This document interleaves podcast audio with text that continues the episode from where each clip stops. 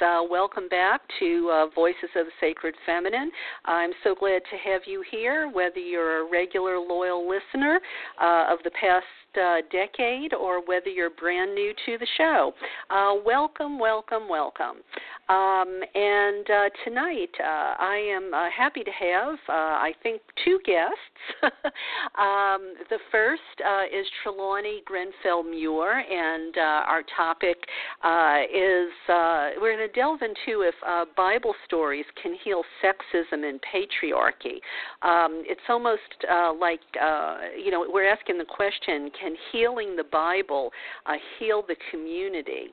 Um, so we're going to get into that. And then in the second half of the show, um, I hope I have a second guest tonight. Uh, Annine van der Meer uh, is supposed to be calling in uh, from uh, across the pond over in Europe.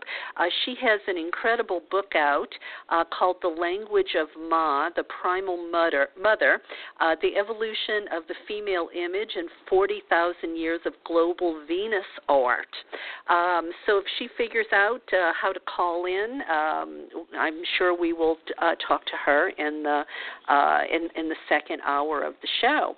Uh, but because we have two guests, um, I don't want to take a long time with an intro. Uh, but I do want to tell you that I have some great stuff uh, from Pat, our roving reporter, uh, to share. Uh, you know, between guests tonight. Uh, so please, um, if um, you only called to tune in to my conversation with Trelawney, please stay for the second hour uh, and uh, also hear the, the great stuff that uh, Pat, the roving reporter, has sent in for me to share with you tonight.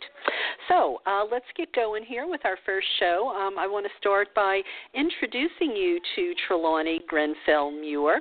Uh, she's an author, professor, and peace builder. She writes and teaches on topics of feminism, cross cultural conflict, ethics, sex, dating dating, marriage, parenting, education, conflict transformation, I like that phrase, and peace building.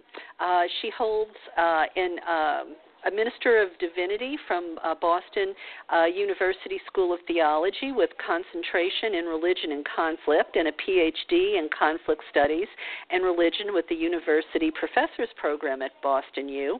Uh, she was a fellow at the Institute of Culture, Religion, and World Affairs and at the Earhart Foundation.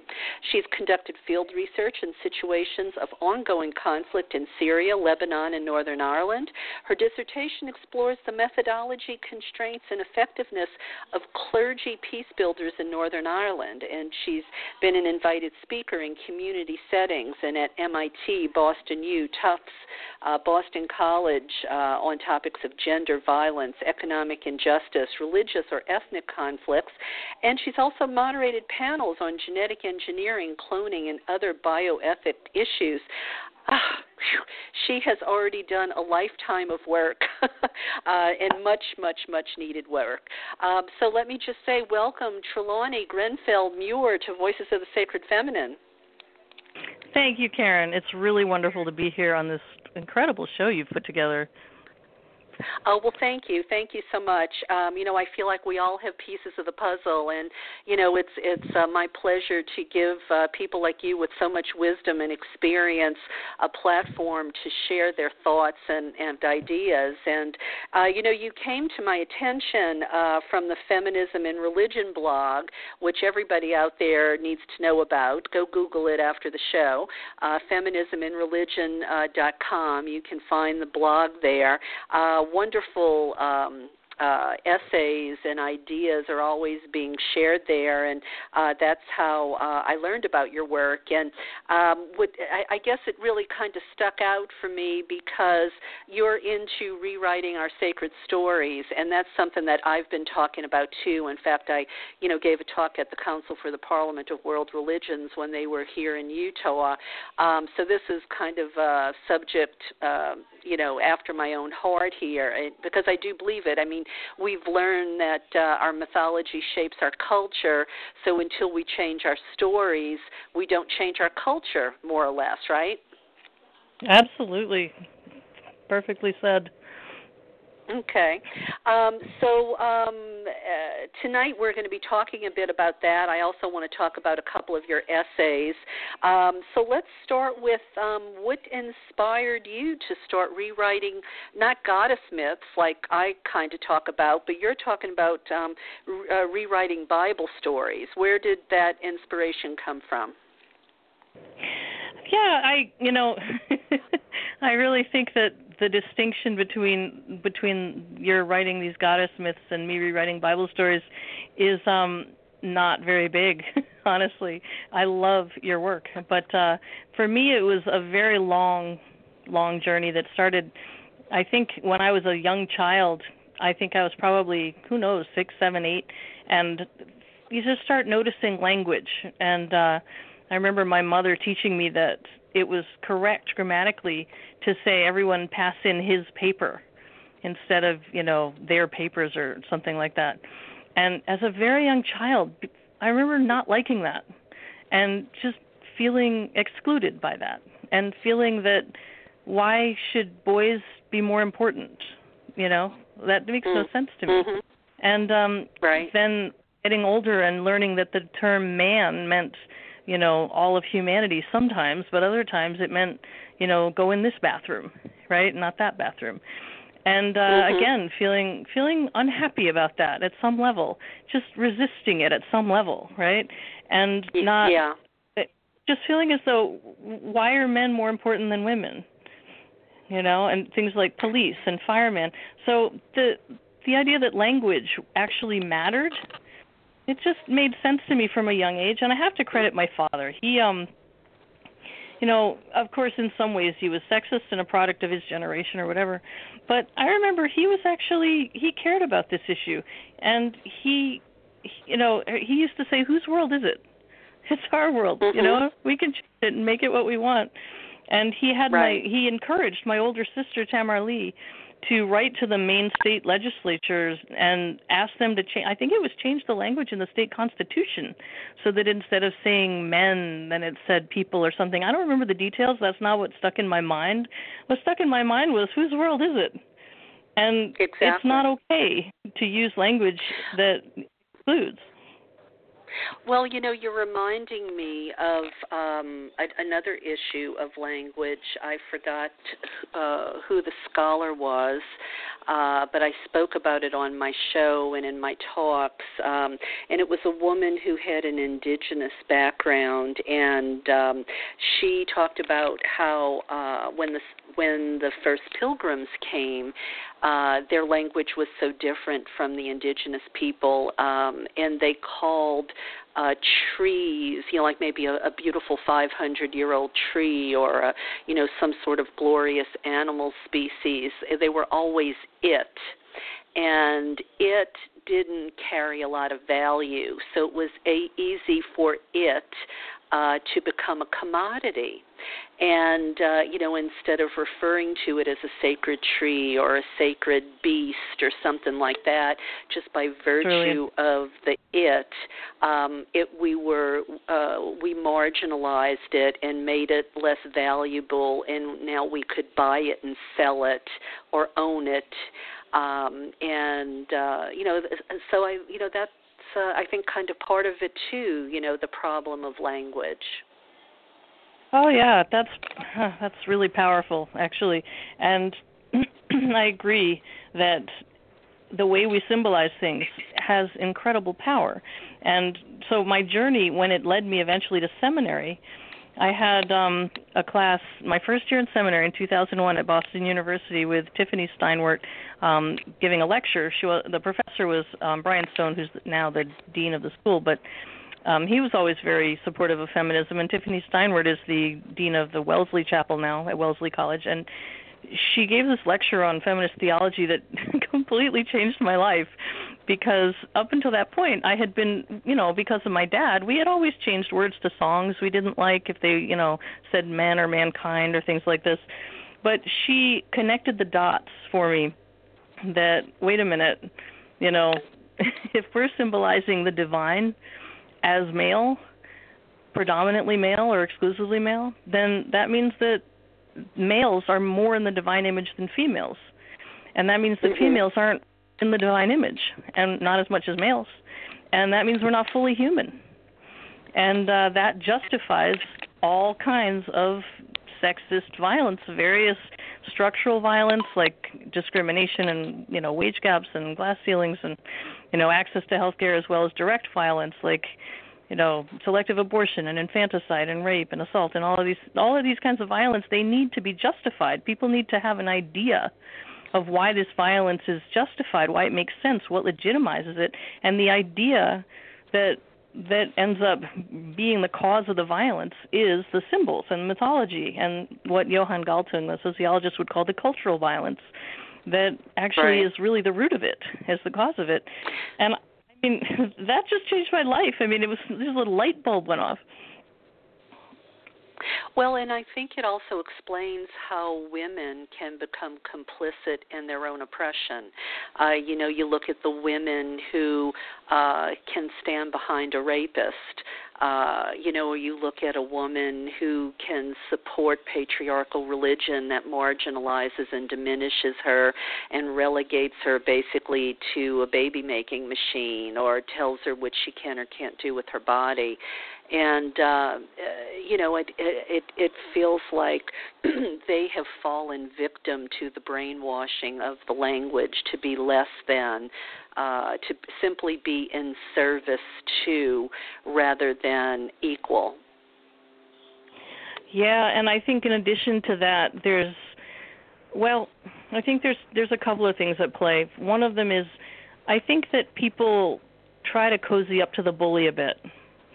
They I think honestly most women whether they admit it or not live in complete terror about the epidemic of violence against female bodies in our society. And it's it's it's a holocaust you know? And women either try to fight against it or they try to hide from it by hiding behind men that they hope will protect them and structures mm-hmm. and symbols male strength that they hope will protect them. And that's similar to um, how the the religions themselves developed these hierarchical male symbol sets because as as far as I learned as the communities transitioned from an agrarian society to an agricultural society then this their identity shifted and they became more patriarchal. It became about land ownership and passing down property to one's genetic offspring, and women being, you know, needed to be guarded in order to protect that property and that lineage. And gender roles becoming more and more rigid and divisive, and therefore symbols for the divine gradually becoming more male and more hierarchical. And so these divine symbols of king and master and lord and you know ruler and things like this they're not accidental i mean they they evolved as the community evolved into a hierarchical you know patriarchal agricultural community that wanted to feel safe because fear is you know the biggest problem in human con- the human condition fear and uncertainty yeah. and they wanted to feel safe and so they wanted to feel as though their god could beat up marduk you know, the neighboring god, and that they had the biggest bully on their side, the biggest strongman on the block was on their side, and I think that exact dynamic is still at play when you have women supporting Trump or women, you know, really hiding behind very overtly sexist meaning constructs, whether they're religious or whether they're not. Just you know, they're they're trying to protect themselves in what way that they they can, and it, it I feel bad for them in a way, but at the same time, it's frustrating. Well, and and and I I believe you that there's fear, uh, even if it's um, uh, unconscious. But I think we also have to acknowledge that, and, and maybe you're saying that, um, but I guess I just want to say it using these words. They benefit from uh, siding with the oppressor and it might not just be about fear it might be about um you know uh having a better life or um having more opportunities or status or something like that you know um because i used to think you know why don't all women stick together? You know uh, why are some women complicit in their own oppression? But if you're a you know if you're a white woman who's married to a rich white male um then you know you have a you know you you have a lot to lose um so to speak you know um uh, the your comforts and your privileges um you know become maybe more important than these these ethics and morality i think that we're talking about. Yeah i would say that's true and i think that it it's still in my to me it still comes back to a kind of fear where it's not freedom. You know you're choosing oppression instead of freedom because freedom is too scary. Mm-hmm. And so you're choosing a comfortable oppression instead of yeah. freedom and you'll you know there's always a subset of oppressed people that choose oppression there are there are you know gay people who who are opposed to marriage equality. There were slaves who opposed um, the abolition of slavery. I mean, there are there are always people who oppose their own liberation because there's something about their own liberation that feels too scary, and part of that is probably just uncertainty. You know, like this is mm-hmm. familiar. This I know, and if I step outside of this, that's terrifying and you know it's there's a comfort like you said in um staying in my comfy little prison cage where at least I know the rules and I know I'm somewhat going to be, you know, protected in certain ways and I have certain kinds of privilege and whatnot. Freedom can be scary. Yeah. Well, you know, I was teaching at Cakes for the Queen of Heaven um a curriculum once and uh at the break one of the women came up to me in tears saying that she was so sorry but she had to leave because she knew everything that was uh, you know that I was presenting was true uh but it was too scary for her because uh it, it she had to leave. She couldn't listen to anymore uh because in order for her to um you know take this in and make it a part of her life it would have basically um skewed everything you know relationship with husband family uh all of the social settings you know that she was a part of and she just couldn't have that apple cart upset and um uh split open or whatever you want to call it um but it but i i feel like at least she was aware of it you know? Um i mean i grew up in the bible belt and if i hadn't come out to california and learned about the sacred feminine and feminism i, I it scares me to death to think that i could have spent my entire life thinking everything around me was normal i wouldn't have known about any of this um and I, I would have just been totally ignorant of patriarchy and all the rest, you know. And I and I know some women go their entire lives and never learn about this stuff. Well, and that's where you know, again, I as I as I started saying about being on a journey, I do try to keep in mind that everybody is on their own journey, and that it took me a long time to get to where I am, a really long time, and I had a much more sort of liberative foundation than a lot of people have. And you know like i said just with my dad having my my older sister write in about the language of the legislature and saying whose world is it? and changing you know words from you know men and children everywhere to all god's children everywhere in a hymn or whatever. I mean that's so much more than a lot of people got in the 70s you know and 80s mm-hmm. and um and and so it, it evolved over time and then i went to seminary and i was in a way much more ripe for a message of feminist theology than a lot of people. And a lot of my colleagues who sat through the same lecture i did they didn't then turn around and go use inclusive language in all of their churches after that when they were became pastors because you know it was just it was too hard. It was too scary. It was too painful to deal with all the conflict that that can cause. Whereas for me um it it's not like I instantly then started using only inclusive language and everything either. It took years. It took being a part of um my twin sister Taliesin Grenfell Lee she's an ethicist and she was also the music director at a methodist congregation that was specifically for uh, the queer community mostly and other marginalized people. And she ended up rewriting uh, hundreds of hymns and other liturgies to use in their services to make them inclusive and to make them very gay and lesbian friendly and whatnot.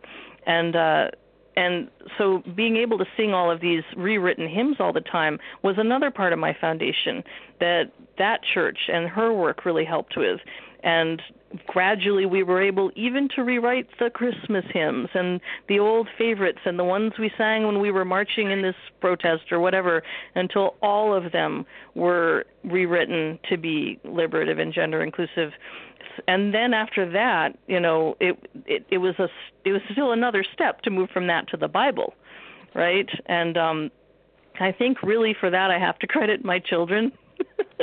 and you know, it's funny. I was thinking when you were reading my my bio, it doesn't say anything about being a mother, and how sad that I didn't even put that in there because that's our patriarchal culture. They're trying to make me define my authority or my legitimacy or you know mm-hmm. why I should why anybody should listen to me based on these other structures when in reality I think being a mother probably is the thing that has taught me the most and qualified me the most and actually is what prompted me writing these stories you know right right and right, uh right. and so for yeah, you know, I mean it's it's so wrong that the skills and the wisdom that motherhood requires and gives us is something that even I didn't think to put in my bio, you know. So I'm on this journey yeah. and there are people along the journey and there are people on different journeys and I've gotten to where I am because of them and because of, you know, all of this the things that I've learned along the way. And so I want to make sure that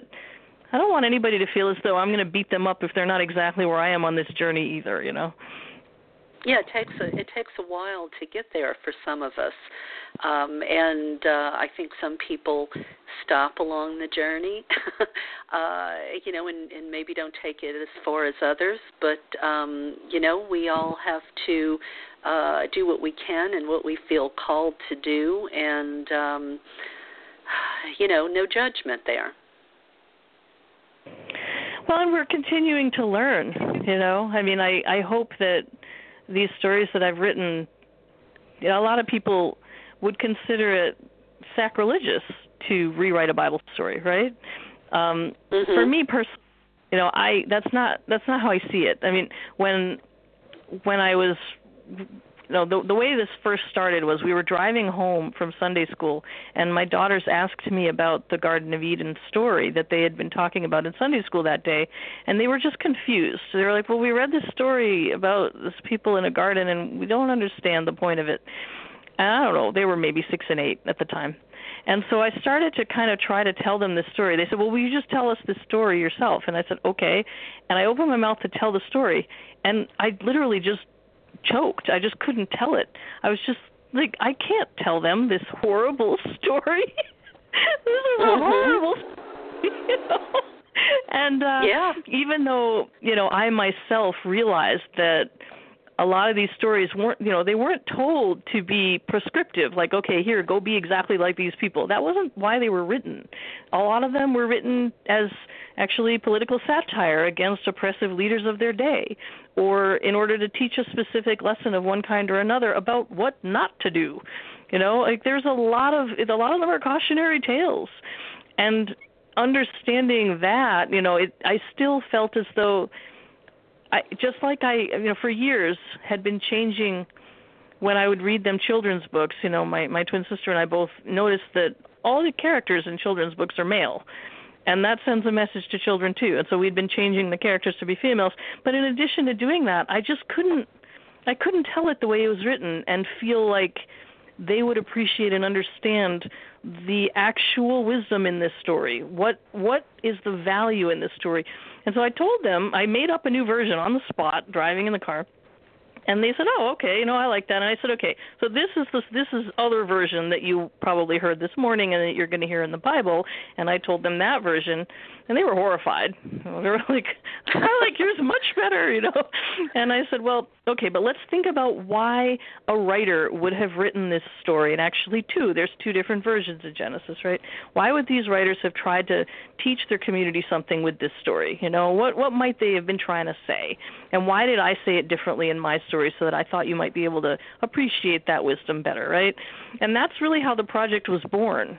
It happened with other stories, and I ended up feeling the need to, you know, it's it almost is like when I when I think about a story and I think about these leaders and why they really wanted to help their communities and how what the pearl of wisdom is inside the story that's kind of covered over with the muck of human mm-hmm. error, fallibility, and patriarchy and culture and whatnot. How can I kind of wash it off and put it in a new setting so that I and my children and I don't know who else can actually appreciate the wisdom and the beauty and the truth and the glory that's contained in this story. And that sounds incredibly arrogant because it sounds like well i found the true meaning of it. But i'm hoping that other people will then change them again. You know i mean this is why yeah. to me this is the the model we have in the bible with two narr- two accounts in genesis of creation and four gospels and kings and chronicles is when our stories aren't meeting the needs of our community we rewrite them that's the model the bible well, gives that, us and so that's what i'm doing. Well, and that would be something I would uh, say too when I would go out and talk about rewriting our sacred stories, would be to give people, to tell people to give themselves permission to do just that. And uh, you know I would talk about all the different versions of uh, Demeter and Persephone, you know, as an example, you know, from just the mother daughter together with no Hades and rape to um, you know the ones where Persephone went willingly to the ones where Persephone was abducted and raped, and you know we have all of these different versions and um it, and I think some people when they hear something's a myth or especially a Bible story, they feel like maybe it's sacrilegious to change the story. But you know, I uh, but uh, but I say no. you know, you can be divinely inspired too. You know, if you want to call it that. Um, it, and and I think it's important that we give ourselves that leeway. Yeah, I agree, and I I admit that I think it it did make me nervous when I first started doing it, because I knew that people would think it was sacrilegious. I knew that there mm-hmm. would be people that were frightened, and you know would would see it that way and would feel as though I was disrespecting the scripture and the tradition. Um, and for me, it was really the opposite. I mean, in seminary, I was able to, you know, learn from these brilliant scholars and theologians how to understand the Bible the way it's meant to be understood and the way its authors meant it to be understood and the way it was written um, instead of as you know like i said this sort of rule book handed by some being in the sky you know as this wonderful kind of treasury of uh, history and of, um, of the way a community tried to make meaning and um of how they messed up and how they you know got it wrong and they got it right and they tried again. And for me when i first started working with these stories you know i realized that it removed a distance that i hadn't really known was there between me and the bible where now the bible had become a friend. It was really comforting in a way it was like a part of hmm. me and i'm a part of it and it it became a much more intimate relationship with these stories that had no fear left. There's no fear. Right. This Bible was no longer right. this distant thing that I had to kind of, I don't know, put on any kind of pedestal and make untouchable. And even though seminary had really helped me with that, actually rewriting the stories made it feel more like this beloved girlfriend almost, you know, like, hey friend, let me mm-hmm. help. You know, let's let's right. do this together. You know, and so it, it's actually been beautifully comforting. That's lovely. Well, um, we're going to take a break now, and when we come back, um, I want to talk a little bit about uh, the process you use when you try to rewrite something uh, from the Bible, and um, and if there's more on the subject of uh, how it feels to take something as revered as the Bible and change it. But uh, first, uh, we have a word from Joe Carson. The psychic state is the collective unconscious which is that consciousness of the planet. What's called the chthonic mind, the mind of the earth. Our ancestors understood that the animal and divine were all connected, they were together, that there wasn't a separation. That's what we are trying to return to is that sense that our animal nature is divine. It doesn't get in the way of the divine. It gets us closer to it. What's your idea of being fully alive as a human being? Because that's what's really spiritual. Write it down. Start writing your own Bible if you want. Sex is sacred. And by that, I just mean sweaty, fun, happy sex.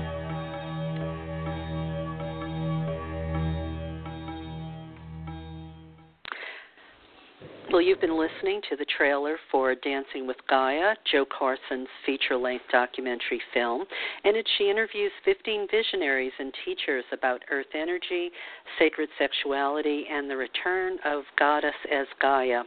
Jo traveled to ancient sacred sites all over Europe and the Mediterranean to shoot this film.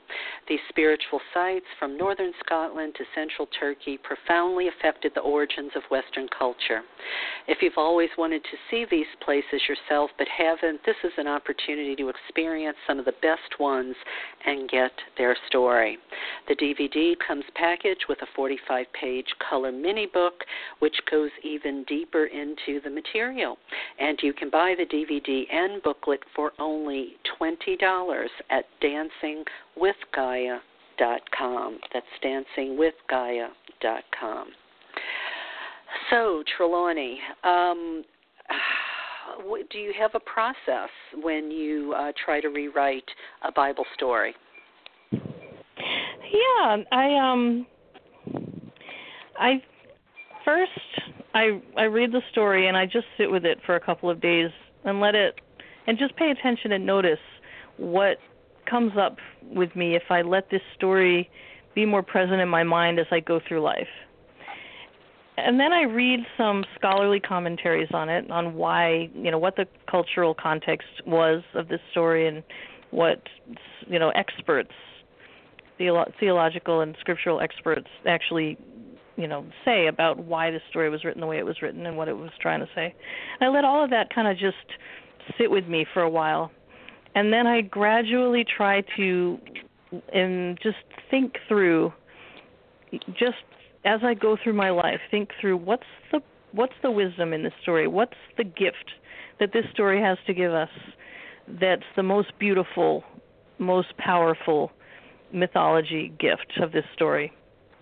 And once that sort of gift, that pearl of wisdom reveals itself to me, after that the story basically writes itself. I kind of just sit down and write it. and then I'll go back and kind of tweak it, refine it a little bit to make sure it's clear. But it's really just a process of understanding what's the point of the story. You know, what, why, yeah. why is this a thing? Why does this exist? What's the beauty of it?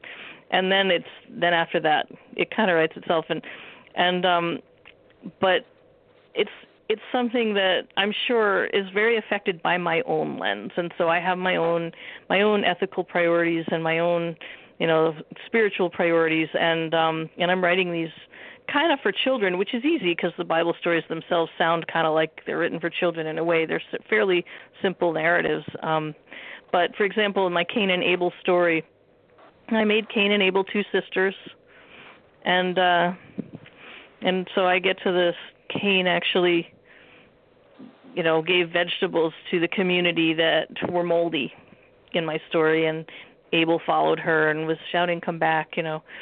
And uh finally Abel caught up with Cain. Cain was sitting behind her house staring at her vegetable garden. When Cain saw Abel, she jumped up and punched Abel in the face. Abel's nose started bleeding, and some of the blood dripped on the ground. Cain's hand bled as well, and her blood also fell onto the earth. Where the blood touched the ground, a vine grew. The vine grew very fast, and as it grew, it wrapped around Cain and Abel and held them close together. They struggled, but they could not escape. Then the vine grew a beautiful flower, and the flower had petals of many colors. The flower spoke, it sang. Sisters, the earth cries out with your blood. When one of you hurts, the other hurts as well. When you hurt, I hurt. When you hurt, your community hurts. We are all connected together. Sisters, you must, you must learn to live in harmony. You are your sister's keeper. You must learn that all are one in my embrace.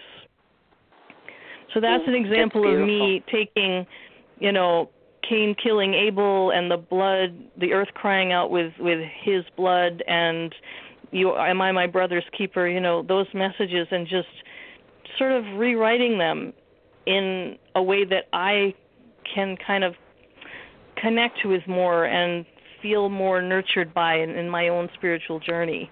And it's my it's my right. own personality having a stamp on this, just the way whoever wrote this thousands of years ago, their personality had their stamp on it, right? Sure. Well, and they and they had. I, I mean, I, I don't mean this to sound cynical, um, but they had their agenda too. You know, these patriarchal stories had an agenda. I mean, I remember reading Merlin Stone called "The Garden of Eden Myth," the first piece of political propaganda. You know, uh, uh, gender, you know, oriented to um, dethrone the sacred feminine, and. um uh, you know, it just feels like uh, I, I know when I rewrite a goddess myth, I'm usually writing it with an agenda uh, for gender equality or female empowerment or something like that. Absolutely. I mean, every single author has an agenda, and the only difference is some admit it and some don't. mm-hmm. Yeah. So yeah, yeah but I, for me, I think the thing that probably defines my approach theologically more than anything is um, liberation of various kinds mm-hmm. and the need to sort of i guess i believe in healing and rebirth and i believe that fear based theology and fear based approaches to community and you know truth tend to cause a lot of damage and backfire. And so mm-hmm. a, a lot of people have very fear-based approaches to Christianity, you know, that if you don't you know the the certain magician has to say these magic words over these certain foods and drinks and you have to take them and then you won't get you know tortured in this bad place you know and this sort of thing i mean this is very fear based in my opinion and i'm i love communion i love eucharist and I don't see it as something that needs to be done with magic and fear-based, you know, kind of hocus pocus and superstition. That's I'm not supernaturalist mm-hmm. in that way. I that you know the power of you know divine healing and redemption and salvation coming through you know food and drink shared in love in a community. I mean, these things right. started. These love feasts started as people sharing with the poor members of their community. them getting together and yeah. sharing so that nobody was hungry. That's why they started. Right. And they they got right. tr- turned into like you said because of an agenda into this fear-based very exclusive restrictive thing. And that people use fear-based, you know, approaches in all kinds of stuff and to me I really, you know, I had this colleague um Ray Helmick, he was a Jesuit and he used to like to talk about how the Bible says "do not fear." I don't know if he said it says it more than any other phrase, or just he used to quote how many times it said it's like one of the most common, or if not the most common phrase in the Bible, "Do not fear." And I, I kind of liked that he talked about that. And to me, if our stories can help us not be afraid and reach for wellness and compassion, then they're doing their job and they're true stories. Mm-hmm. That's what truth mm-hmm. is to me.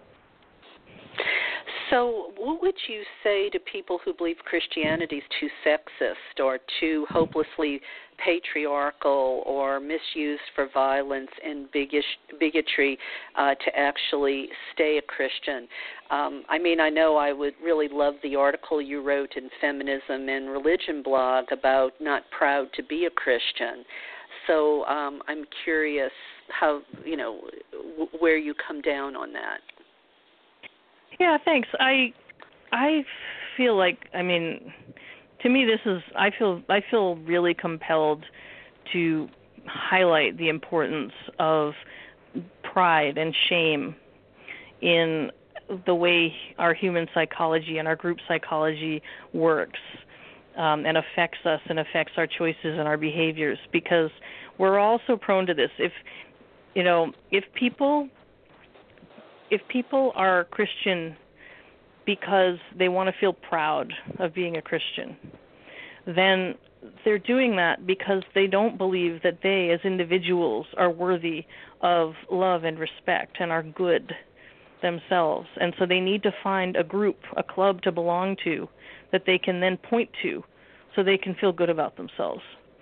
And so then if something if somebody does something bad, some leader of, of that group or some group some structure from that group does some bad thing, then the people have two choices kind of. They can either leave the group because well they're ashamed to be associated with it now or they can try to minimize that bad thing that was done by kind of saying it wasn't that bad or dehumanizing the victims oh you know they they kind of deserved it you know or something like mm-hmm. that i mean they justify it somehow or minimize it somehow.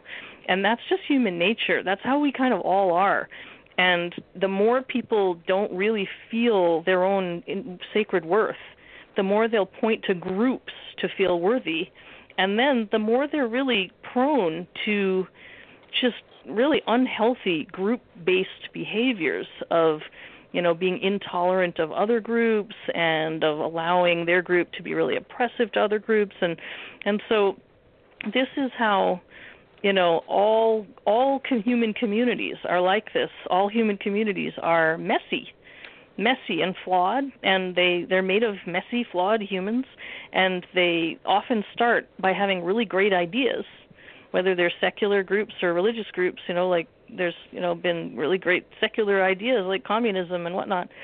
Um but then if people start making it be about the group identity about being on the right team and having chosen the right team then that's when the group loses sight of the ideas that it was founded on and that's when the people the members lose sight of their own moral compass because they just they're so worried about you know being associated with the wrong team and they want to make sure theirs is the right team. So for christianity specifically i mean if people i know so many people who you know really progressive people who you know they're embarrassed by the way um christianity in america today or in you know partnership with colonizing forces in the past has um involved some very oppressive violent behaviors and ideas and because of that they you know they either want to say well you know i'm not christian i'm just kind of jesusist you know i i just believe in the jesus ideas but i leave the rest of it behind. Or they want to say well no i'm sort of not really christian anymore even though i grew up christian and i really like certain things about it but i'm just i can't call myself christian because that name has all this other embarrassing stuff associated with it. And to me when when people go there what i what i want to say is well what's your goal? You know, the goal of being in a community shouldn't be to feel proud of that community because it makes you feel like you deserve a pat on the back for being in the right team. The goal should be that it's transforming you and you're using the ideas in it to transform the world around you. You know, so whatever group you're in, you can either stay in it or leave it, but if you leave it just because you're embarrassed, because you're feeling not proud, then that's probably because you yourself are need to feel good about yourself as an individual instead of as a member of the right team. So well, that's, that's kind of where I end up with that. And and that article, you know, I mean, I think it's it's very important for people to take responsibility for the things that people in their community do and work to try to heal right. the harms and that's something that right. seminary actually hammers into people you know at, at boston university it just hammers into you well these are all the oppressive things about christian history and theology and whatnot but with a sense of like the the whole world is made of movements and reformers you know all of history is right. movements and reformers And so you can either start a new movement or you can be a reformer, but those you know you don't really have a choice. you know, those are really well, your only choices. Well, I guess my comment though is, um, and I, I'm not disagreeing with you. Um, I guess I'm, I'm uh, where I have a little bit of a problem though is you know today's christianity you know seems to be about prosperity gospels and you know it's not about what jesus taught or at least um it the the loud people seem to be about prosperity gospels. You know, you have the religious right, uh, you know, the supporting Trump, Roy Moore, uh, Kavanaugh. Um, it's hard not to be embarrassed when the team has become so toxic, and there doesn't seem to be much um, redeeming value or moral compass left anymore. I mean, I remember reading about how Christianity used to be the social witness, and uh, you know they were very much involved with uh, Roosevelt working together with the socialists and the communists and the unionists to get social security. And you know now, uh, you know now, what do you hear? A lot of the Christians teach, uh, well, if you're rich, you have God's grace, and if you're poor, well, you don't um, you know, it seems to have gone off the rails. Well, I let me introduce you to a name that I think is really important in any conversation about that change, and that is the Institute for Religion and Democracy, the IRD.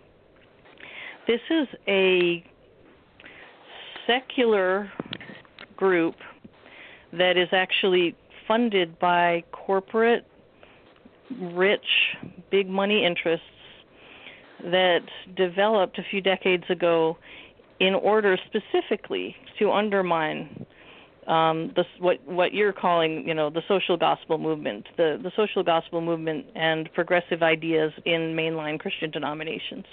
And so, over the past several decades, there has been enormous amounts of money from secular groups, corporate groups, thrown at undermining every attempt to be economically or socially progressive in mainline denominations. So it will harass pastors and it will fund opposition groups and all kinds of activity. I, I know a lot of pastors that have been personally affected by this, where it's trying very hard to neutralize the potential of mainline Christian denominations to have a progressive impact on public policy in order for these corporate rich folks to define the narrative and therefore further enrich themselves.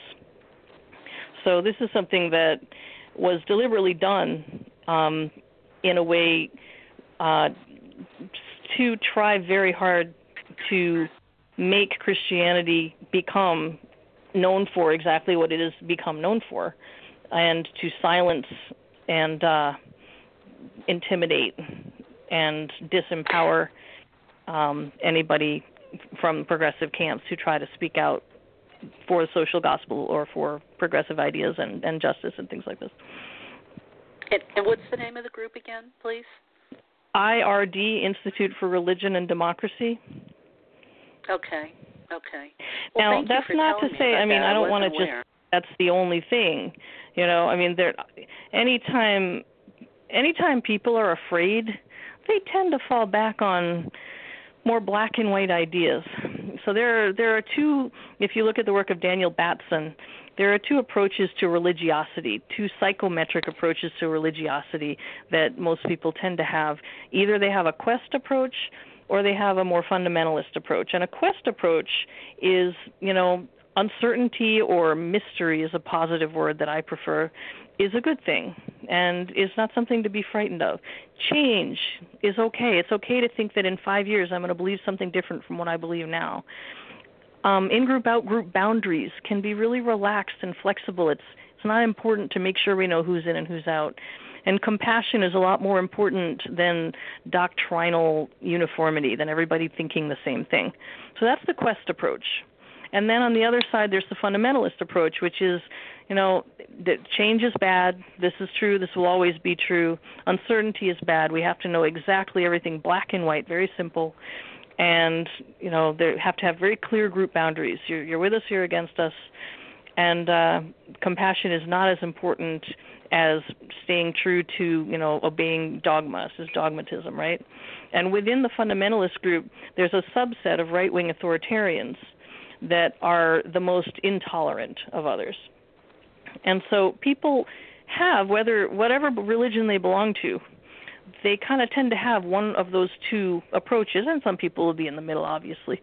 But uh, people who are quest have much more in common with each other whether they're religious not religious different religions than they do with the fundamentalists in their own religion and there are massive numbers of progressive quest style Christians in the United States today. I I um I'm the I'm an admin for a Progressive Christians Facebook group that has, you know, 8,000 some people. Another group, Progressive Christian Mysticism, with another 8,000 people. I mean, I'm I've got several more Progressive Christians for Progressive Muslims, Progressive Christian Feminists. I mean, thousands of people in these Facebook groups and millions of Christians across the country that are really very progressive and very hungry for connecting with other progressives and other quest-oriented Christians. And then mm-hmm. within the ecumenical community, you get people from from various faiths and non-religious people, humanists and you know whatnot, all connecting based on progressive values and quest orientation, and they have a lot in, more in common with each other than they do with the fundamentalists. Right. Their own camp, whether it's the new atheists, you know, really hostile fundamentalist atheists, or whether it's the really you know hostile fundamentalist Christians or Muslims or whoever they are, you know, and the fundamentalist camps they're just a lot more exciting for the media, you know. I mean, you well, can't. So you think, I staged a protest against when Lebanon was bombed, and no one camera showed up. You know what I mean? Like they didn't care. I, my twin sister and I protested. Um, well, we, I'm sorry, we um, campaigned for marriage equality. Huge sign, Jesus, the anti-bigot, let my people marry. Nobody showed that. They showed the people on the other side across the street opposing same-sex marriage. So this is not what you see. This is the media has an agenda too. Well, well, well. Thank you for that because my I was going to say, you know, where are the where are the progressive or even the moderate voices? Because it seems like uh, they've stayed home, you know. But it sounds like maybe they're not staying home. It's just uh, like when a women's march isn't covered, uh, the media has an agenda to not show uh, the support for uh, issues that you know don't benefit the one percent, perhaps.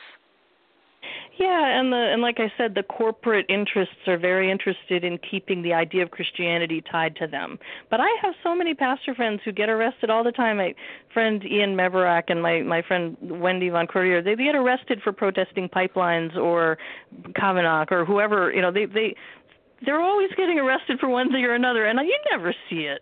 You know, there's right, so many. Right. The moral well, movement the moral movement in Maine or in or in Baltimore. I mean, these these are groups of Christians and pastors putting themselves on the line repeatedly, getting arrested repeatedly for progressive issues.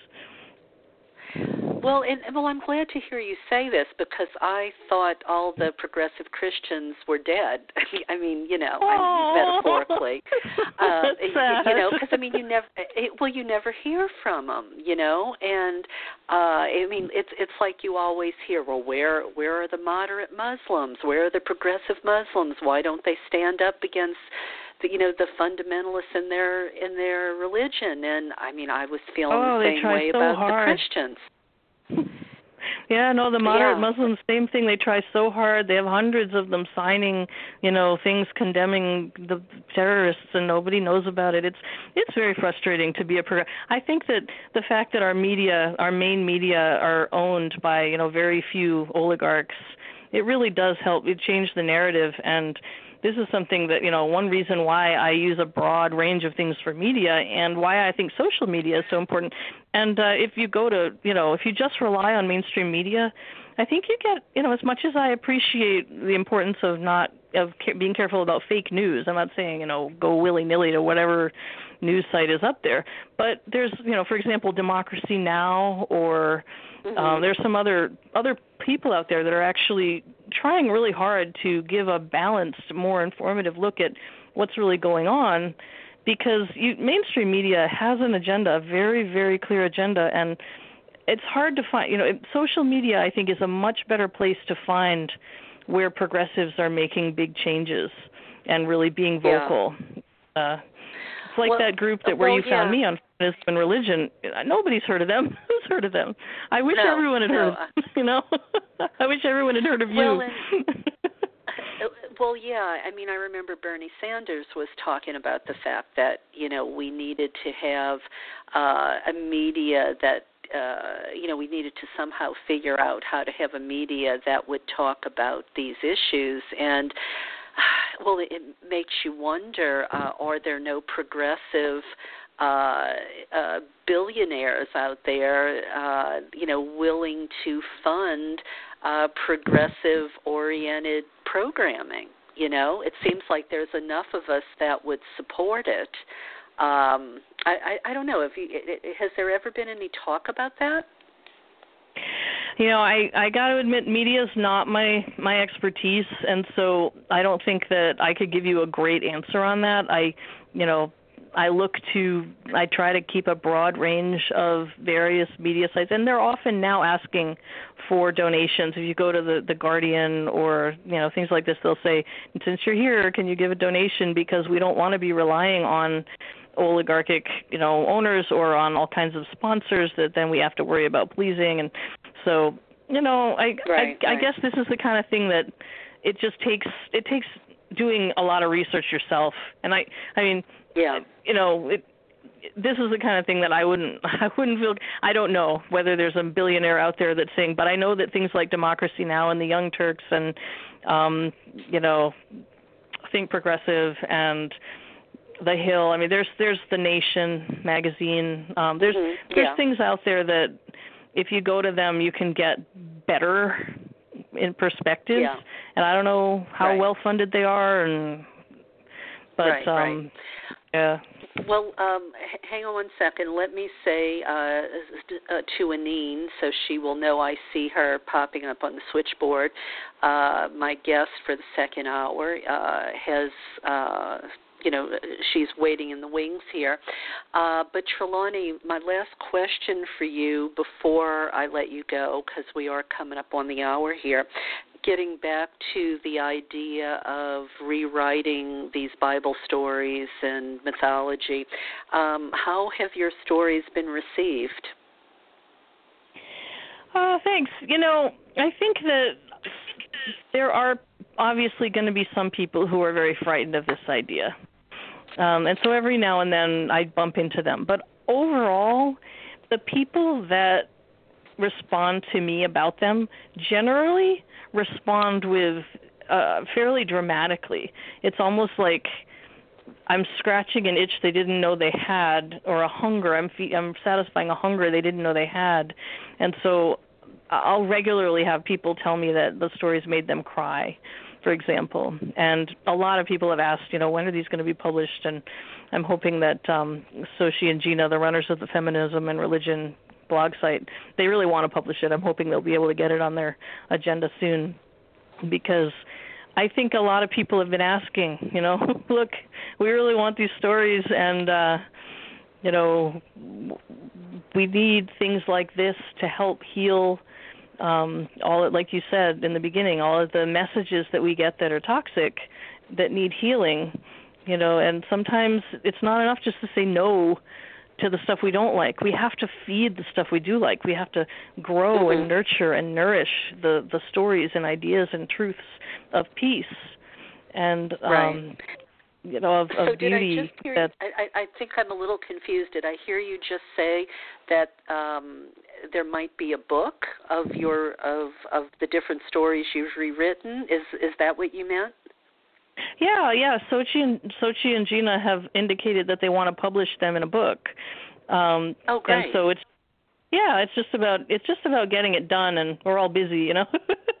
but um, yeah, yeah, but yeah. yes, yes, the hope is to get them out there in a book form and and to keep writing, you know, get more books out there. And uh, so how I, many yeah. how many how many have you rewritten now? I mean, do you have a well, lot? I've only uh, rewritten ten, um, which I think is a you know I think is a good start for a book. Um, Yeah. And but I'm going to start this fall rewriting more because now I'm in charge of my children's Sunday school class and they will be demanding more. so I'm sure I'll have ya. another ten done by the end of the year. Uh, and yeah, it's exciting. It, it is exciting, and um, I want to say thank you. I've really enjoyed our conversation. And uh, before I let you go, uh, I know we didn't get to everything, uh, but I think it's been a great talk. I wonder, uh, give you the last word here. Is there anything you'd like to share with listeners that I didn't think to ask you about? Um, no, I don't. I don't think so. Although I think I just, um, I guess I just would say that t- I think it's important for me. It's been an important part of my journey to go ahead and have my faith on my own terms. My family comes from a Celtic background from Cornwall. That's where my name Trelawney comes from, and researching into Celtic Christianity and how, you know, before the Normans and the Romans came, the Celtic Christianity was really very flexible and mystical and nature oriented and um, not so dogmatic and centralized and whatnot. And finding my own path to have my own faith on my own terms and blending it with things that I find helpful from various sources is is really to me what humans have done throughout all of history to make their own meaning construct that will bring wellness within them and through them to their communities and just not to be afraid of that you know just to go ahead and whose world is it now, I'm going to leave Mhm. them with my dad's words, you know, John Grenfell, who passed away in April. You know, it's, it's whose world is it? And not to be afraid Right. to go ahead and uh, find a, a way, a path that brings wellness, and not to be afraid. Gotcha. I totally agree. Wonderful, wonderful. Uh, Trelawney, thank you so much. Uh, know that you are always welcome back on the show. Uh, want to send people to the Feminism and Religion blog uh, and uh, read uh, a number of the different um, stories you have there. You have a feminist retelling of Cain and Abel. You have the Garden of Eden uh, that you retold. Uh, you have that great article about um, you know not being proud to be Christian. You may even have more that I'm unaware of. So uh, listeners, go to the Feminism and Religion blog and look at all the great stuff there. But uh, most definitely look for Trelawney Grenfell Muir's. Um, uh, contributions. Thank you, thank you so much for the work you're doing in the world. It's been a delight to talk to you tonight. Thank you, Karen. Bless you and all your work as well. It's been a real pleasure. Okay, thank you. Good night. Good night. Well, we are about to go to our second guest. Uh, she is waiting in the wings there. Um, uh, her name is um, uh, Annine van der Meer, and she has a beautiful, beautiful book out uh, called The Language of Ma, the Primal Mother.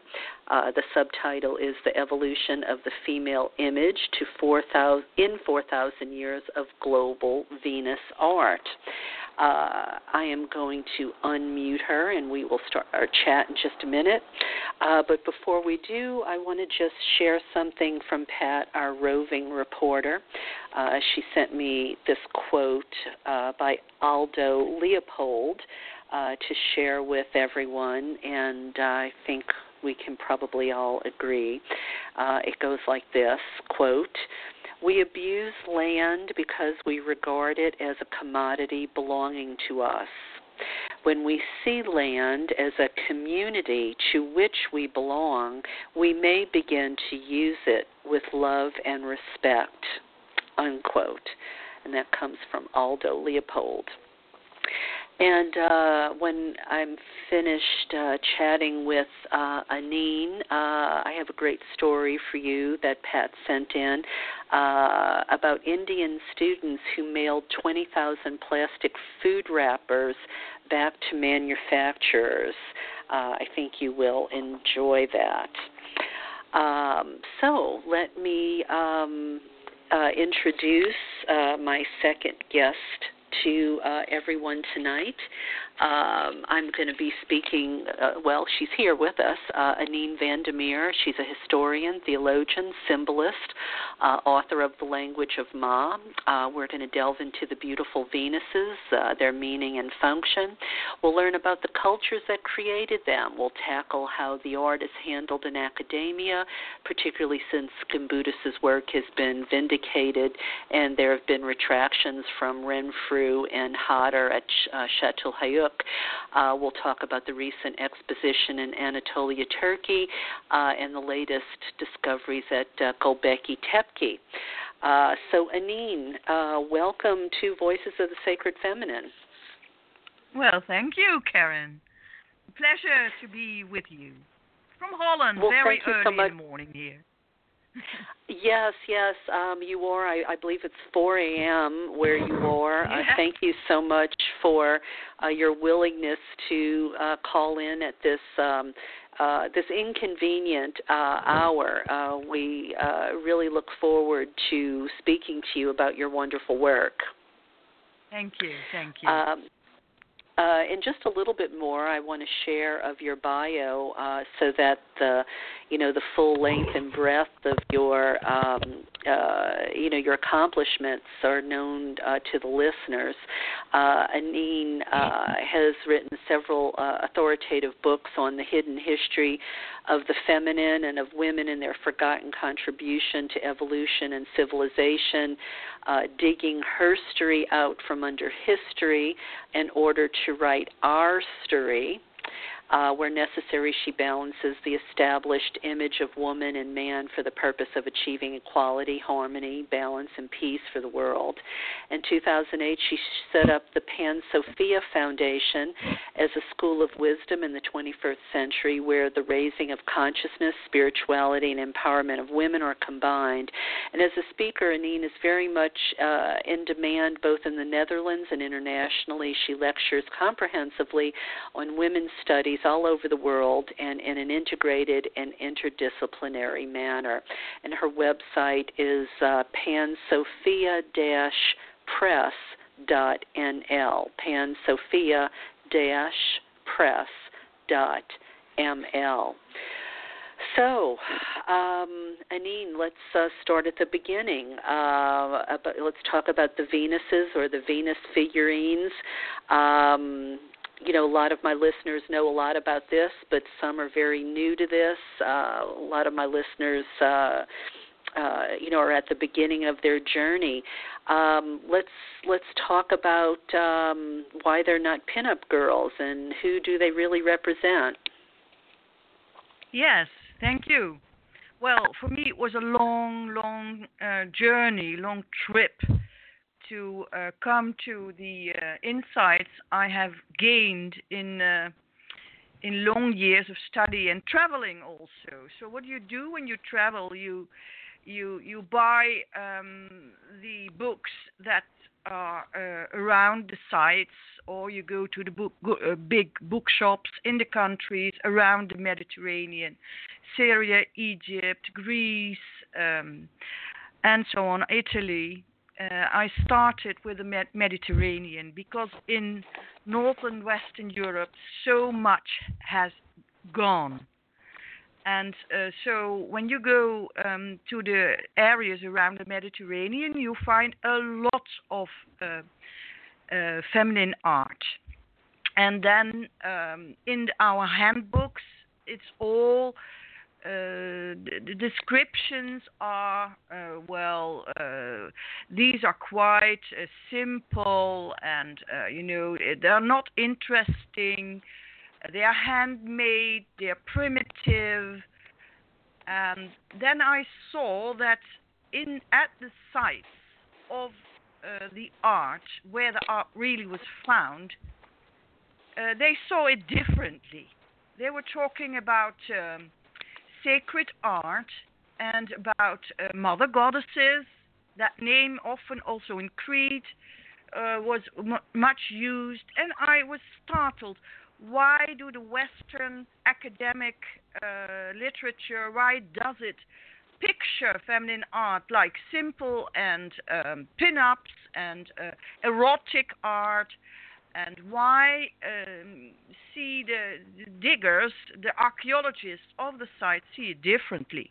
So I saw this huge difference in in um, um, the interpretation.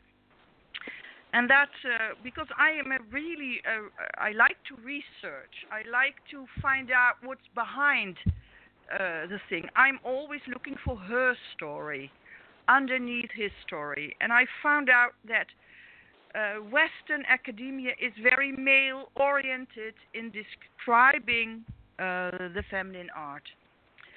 So I started to work and collect all these catalogs and making pictures everywhere I went. Also in the big musea, the Louvre in Paris, Berlin, uh, New York, the uh, Metropolitan. Um, of course, the British Museum, where I love to go because there's a lot of art there. And um, well, and then I slowly, slowly, I got other insights. These because I I started to use the word Venus because uh, in the 19th and the 20th century, the literature, the academic literature of the, those ages were talking about Venuses. So I used the term.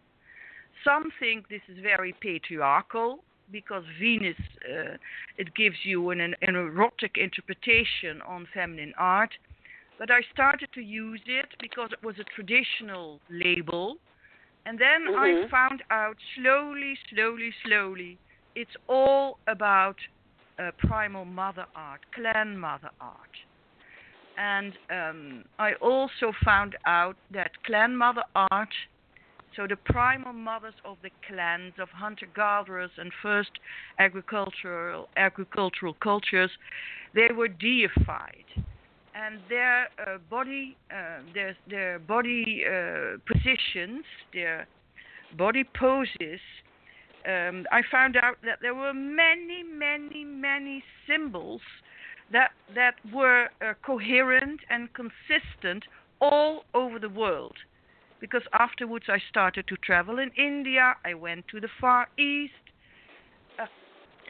so many, uh, for example, so many uh, symbols um, were, you know, overlapping.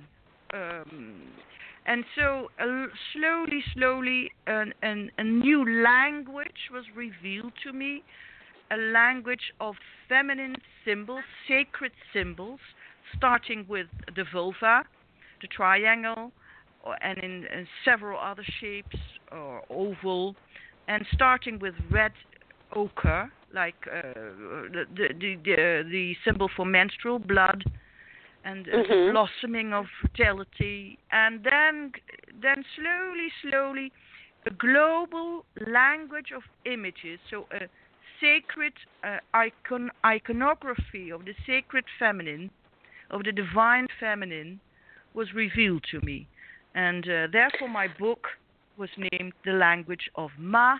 the primal mother, the evolution of the So are you saying in 40,000 years. So are you yes. saying then the Venuses represent the primal mother, all the different varieties of uh, the Venus, uh, you know, represent the primal mother as the uh, giver of life, sustenance, everything we need on earth to sustain ourselves. Yes, exactly. That is what I mean. Yes. And okay. Uh, she has many and, forms. Well, many on, on the front of your cover, uh, on the uh, on your cover, you have the beautiful sleeping goddess of of Malta that was found in the uh, in the hypogeum. Um, I'm curious about that. Um, it, have you uncovered anything uh, that points to uh, I mean, have they have they learned what the hypogeum was really used for? For was she really uh, you know, for dream incubation, uh, you know, the fact that she's asleep on this couch. Um, I wonder if there's been any new information on her pose and, you know, what uh, how they use the hypogeum. Yes. Um, uh, I was there in 2009 with Jean Shinoda Bolen and her goddess gang. And I mm-hmm. was their guide also in the hypogeum. So I, I, it's nice to uh, to tell to tell this, but um, the, you know now you you come to a, to the problem of interpretation. I just uh, read uh, the um, Oxford Handbook of Prehistoric Figurines of uh, um, edited in the year 2017, so one year ago. And when you, so there are articles about uh, global Venus art. They are talking about women, so no sacred interpretation, no primal mother, um, only women with an important uh, uh, social position in their communities. Um, and also the article uh, about Malta, you know, is giving a lot of new information, but is inter- the interpretation is uh, like uh, what I would call new archaeology. It's mechanic, is from the outside, is uh, not giving an inside uh, interpretation of what these women um, were in, for in their communities. Uh, very important leaders, first leaders of humanity, shamans, healers, of course, bringing peace and harmony in their communities and guarding it. So, when you go to the Hypogeum and when you read the traditional academic Maltese literature, you don't find any sacred interpretation. That is the problem of today. So you have to really rewrite history and to to go into a new 21st century sp- spiritual and symbolic interpretation. And when I use these um, entrances, I see the sleeping lady uh, who was found uh, very deep in the hypogeum, so in the third deepest level, in the snake uh, pit so people offered um, to uh, th- their ancestors, and uh, they offered also this little statue of a sleeping lady covered with a red ochre and sleeping and in a, a kind of trance sleep. So she's leaving her body, she's making a cosmic um, voyage, and she is uh, getting information um, outwardly information and bringing it into her community and healing the people um, with that information. That is my opinion. She's a priestess. Okay. She's a shaman. Yes. Lovely, lovely, um, and and and that makes perfect sense. Um, you know, especially considering what we think, uh, you know, their practices of the time were. Um, so how do um, so the the and sorry, Karen, sorry the, to interrupt. Sorry, but uh, this is not only in Malta. You had this this um, temple incubation and sleeping uh, therapies uh, collectively and individual in all kinds of temples in Egypt, in Syria, in Greece. Mm-hmm. Um, uh, so it's not only it's not incidental it is belonging to a culture where the, the, the feminine qualities, the sacred feminine qualities, were, were very much respected and appreciated and were needed uh, to guard the peace and harmony, inner harmony right. and outward harmony. Yeah, uh, it's certainly something much much needed to be restored uh, to the center of our societies today. Um, so, uh, what what were uh, what war, were or are uh, the functions of the Venus figurines? Did it vary from uh, culture to culture, or was it uh, universal? In my opinion, it's universal, uh, it's global, but as I said, the traditional academic interpretation of the new archaeology, of uh, processual and post processual archaeology, will not agree with me, but I see a global um, and I found lots of new information from Japan, from India, from Peru, from Mexico. It's all about ancestress. The ancestress, um, uh, the, the, grandmothers, uh, well, they they, are, they stay a long time because we have this new grandmother theory that the grandmothers were very important for uh, the growth of clan because they were keeping the sacred knowledge and they uh, fed the, the, children of their daughters and educated them because they had time.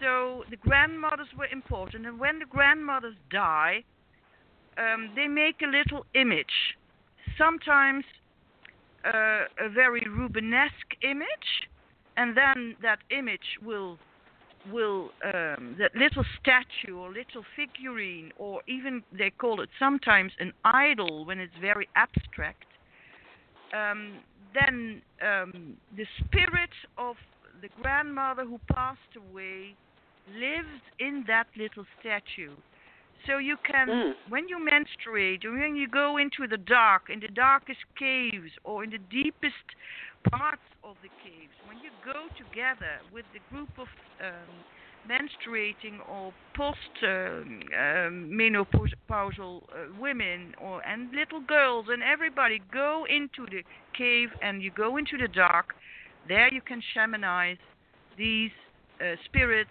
these souls of ancestors.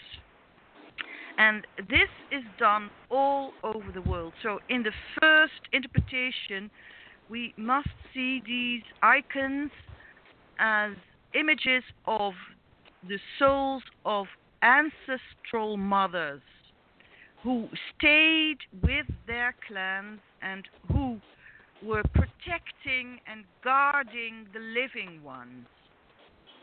And then uh, you also found find uh, the interpretation, later interpretation. I could go into Japan, I could go into India. I won't do that. I would, I would like to give a global interpretation, universal interpretation. Sometimes the spirits of nature, uh, but the ancestors live in nature. They are metamorphosized in the landscape, in the rock, in the mountain, in the tr- in the mm-hmm. tree. So mm-hmm. when you go out and when you go into a megalithic uh, structure of stones, there you, there you can meet the ancestors, the souls of the ancestors. You can shamanize, you can contact them, you can communicate them, and when they want to be incarnated again, you can fertilize yourself as a woman of the clan with the souls of the ancestors and you can rebirth them. And in my opinion, hmm. this is the, the key, the key knowledge. So rebirthing the, in the cyclo, cyclic movement of birth, death, and rebirth. So nature is showing this picture, and human beings are are in this cyclic cyclical movement all over the world. So this is not ancestral veneration, what academic labels give, but this is really the knowledge of rebirth and reincarnation. So let me ask you: when you go to, um, you know, a site like, say, Newgrange, or uh, you know, one of these these other, um, you know, henge tombs or something that you know they have so many of in, um, you know, Ireland or England. Um, do you think uh, this is what was going on there too, and it goes way beyond just the solstices? Yes, Yes, yes. There was a lot of astronomical, astrological knowledge. These people, especially the megalithic, uh, the builders of the megaliths, all over the, the western coasts and in northern Africa and in Malta and in Sardinia and everywhere, Ireland, uh, England, uh, Denmark, Holland, we also have them here. Um, that the, the builders of these megalithic structures were uh, not barbarians or simple. They were very evolved people who, could, who, who knew a lot about the cosmos and who could contact these energies. And they were working with them. So, which of the Venuses is the oldest? Which, uh, I mean, I know there's the Acheulean goddess that uh, I know there's controversy around her. Some uh, seem to have not decided whether uh, she was a natural formation or uh, maybe the oldest piece of art. And uh, I, and and I forget there was uh, there were a few others too. The names are escaping me at the moment. But uh, but yeah. let me ask you, you're the expert. What are the oldest Venuses that we've been able to find? Well, uh, there are two Venuses very old, and they are really called Venus. Eh? So I use I. I, I I want to, to, to stay stick to the word Venus because Venus is also the goddess of love, and not only erotic love, but love in a in a in a binding and and harmonious and and, and all leveled love, family love, uh, parental love, um, uh, love for your community, love for the earth, love for the cosmos. That is um, the goddess of love. So it's not uh, it's not bad to call these ancestral primal mothers Venuses because they were loved and they loved and um, because that was the key to the peaceful societies they were they were central in. And one of the oldest, to come back to your question, we found is the Tan-Tan Venus from Morocco. She's 500,000 years old. And um, these are very um, quite abstract uh, images, but they are feminine. And um, the second oldest is the Venus of Birkat Ram uh, from Israel, and she is, uh, let's say, 260,000 years old.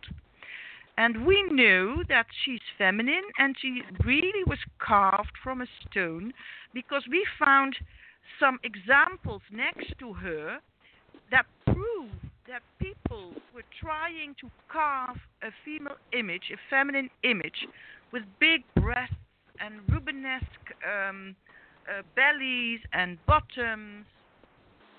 And um, so they tried, and, and finally they succeeded in carving the Venus of Birkat Ram the, from the Golan Heights in Israel.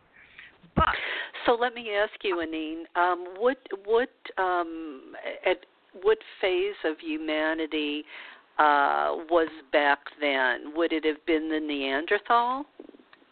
Yes, it's a very old human being, ancient uh, uh, human being, and my book starts with uh, 40,000 BC. So we have uh, the hunter-gatherers period from 40,000 to 10,000 BC, and then after 10,000 this huge deluge of water changing the world and after um, that, uh, the first agricultural societies come from 10,000 to zero. So my book is covering 40,000 years of global feminine art. And uh, Göbekli is one of these things, um, one of the major sites. Göbekli Tepe, I was there also in 2007 um, is one of the major sites. Just uh, well, they are working there very uh, for. Well, it's of course it's war now over there, but um, um, 10,000 BC, so it's very very megalithic uh, structures, very old megalithic structures.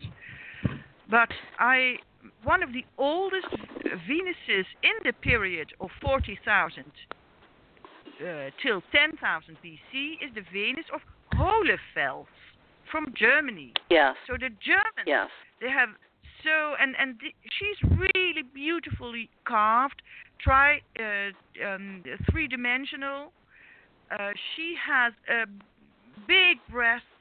She has enormous um, uh, belly, and uh, she has um, no head. She only has a hole, so she was a pendant, and she's quite small. So you could hang this icon in as a pendant, and you can walk. You could walk from camp, to summer camp to winter camp, as people did around 40,000 BC. And then so Annine, let me ask found. let me ask you, um, do you think these uh, you know, let's say these Neanderthal people I, I gathered that they were probably more sophisticated than most people probably give them credit. Do you believe that they were actually worshiping a feminine face of God, or this primal mother was more about the ancestors, or or both? Well, um, first, uh, Karen, um, the the Venus of Hohlefels was carved by um, the early European um, Homo sapiens, the Cro-Magnon, so not the Neanderthaler. She was carved by um, uh, the human being which which was uh, which came over Europe uh, from that time on and um, I think uh, the Venus of Hohlefels, um, when she was found in 2008, and she was uh, given to the world by uh, the archaeologist uh, Nicholas Conard. I met him in in Holland, where he gave a lecture, and um, and when she was uh, uh, given to the press, she was pictured as a, as a pin-up girl as a playgirl of the old Stone Age. It was horrible, Karen. Horrible to see such a beautiful image, even till the day of today, brought into the world as a pin-up, as an erotic image. Mm-hmm. And it's all about uh, ancestral, uh, ancestral art. And I would say she was the clan mother, where she was very important to the clan and to several clans. She was a center, and she was a center of wisdom and knowledge. And um, it was an oral tradition, so they they told the stories about her, about her wisdom, about her knowledge, about her leadership, and about and about her her technical information she she gave to later generations. And mm-hmm. because this knowledge was so important, at the end, she got the sacred. Uh, she was sacred because she passed away. She was a soul in the afterlife who was living there. She was a living soul. So that is a sacred thing. And um, afterwards, after a long time, we see that ancestral art is deified, and then we talking about goddesses but that is much much later. So, you okay. see, so I would so, stick yeah, to so the word concept grandmother, primal the, mother. So the so the concept of goddess is something that comes much later. So the Neanderthals who were doing the Berekhat Rams, who were uh, those images that were 500,000 years old. I mean, it's probably impossible for us to know what they really thought, what they really believed, but it was obvious that life came from the woman. Um, yes. You know, women could bleed without dying. There had to be some sort of magical, uh, I don't know, magical, maybe sacred uh, beliefs around this, uh, you know, piece of art uh, or, um, you know, image, a magical image that they um, created 500,000 years ago. Uh, it might not have been uh, a full blown concept of a god or a goddess like we think of today, um, but maybe it was something magical and powerful to them. Yes, the life force, which was in mm-hmm. nature, which was in uh, because when you use the word goddess, you have um, there's a risk that you put this life force outside of yourself. Eh? The God is far away. It's a really patriarchal imagery. uh, far Okay. away, uh, abstract, not not protecting, not loving, uh, far far away of human being and punishing.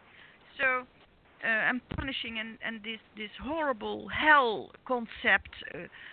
They had another view of life, and we know this for sure because we study the indigenous and non-Western cultures who still believe these things. People who live in nature are living with the cycle of nature and living with the life force in nature. And uh, old and modern cultures, nature peoples, experience this life force as feminine.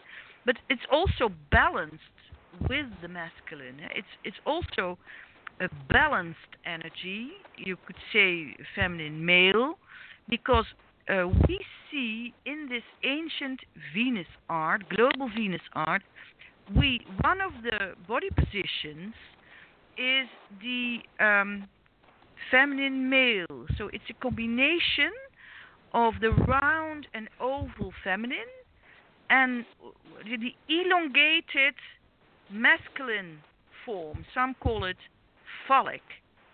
And uh, Maria Gimbutas also used uh, the word phallic bird goddess because these Mm. elongated forms, you have the bird with the with the oval and round uh, body, and then the neck, the elongated neck, she called.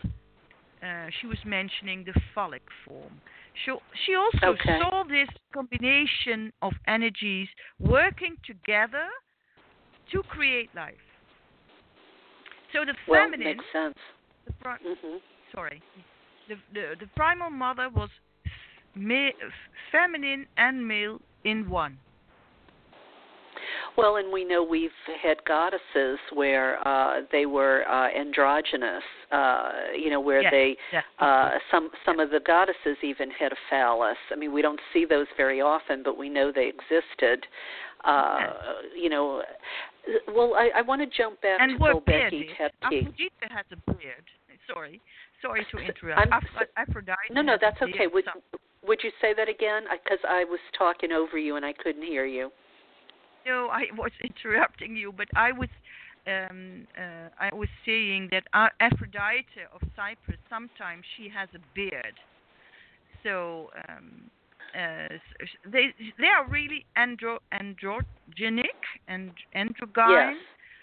Uh, in Germany, they don't like that word because you start with the word andros, man, and gynos, women, and they say, well, it's a patriarchal term.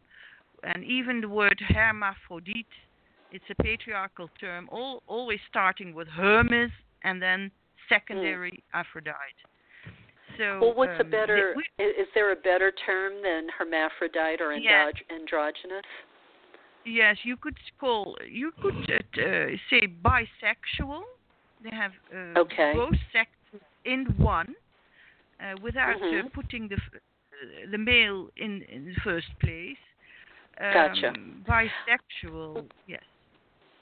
Um, so let me. I want to ask you about Göbekli Tepe. Um, two questions, uh, and I don't want to linger here too long, but just if there, if there are quick answers. Uh, have they figured out what Göbekli Tepe is about? I mean, I realize that site is barely uncovered. It's uh, there's so much that they haven't even uncovered yet, and I know that they have, they never show. Uh, you know, when they do a special uh, on television of Göbekli Tepe, they never show the Sheela-na-gig that we know was found there, and I'm told was hidden away in the archaeologist's um, shed or something. Um, I'm wondering if you know anything about the Sheela or what Göbekli Tepe. Uh, have they come to any uh, realization about what that site was about? Yes, you know, a lot, a lot of. Uh, I, I try to answer short because you asked me to do so. A lot of uh, diverse diversity, but in my opinion, the Sheila is wonderful. She was uh, probably she was depicted above a birthing bank where people could birth, uh, women could birth in the um, uh, in a special building, and uh, we also uh, in Göbekli Tepe there were no find, found no graves, and only recently people found two skulls. So it's also about ancestral.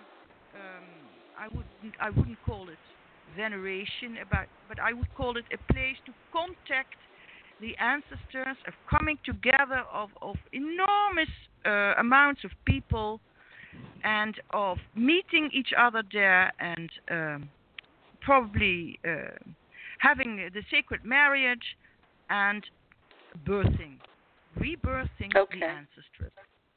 Because we have these okay. pillars and uh, with hands on the belly, and uh, in my opinion, uh, the Sheela is feminine. The statues are show a lot of uh, feminine iconography, and uh, the Sheela is, is you know denigrated as secondary and later, but she's so important.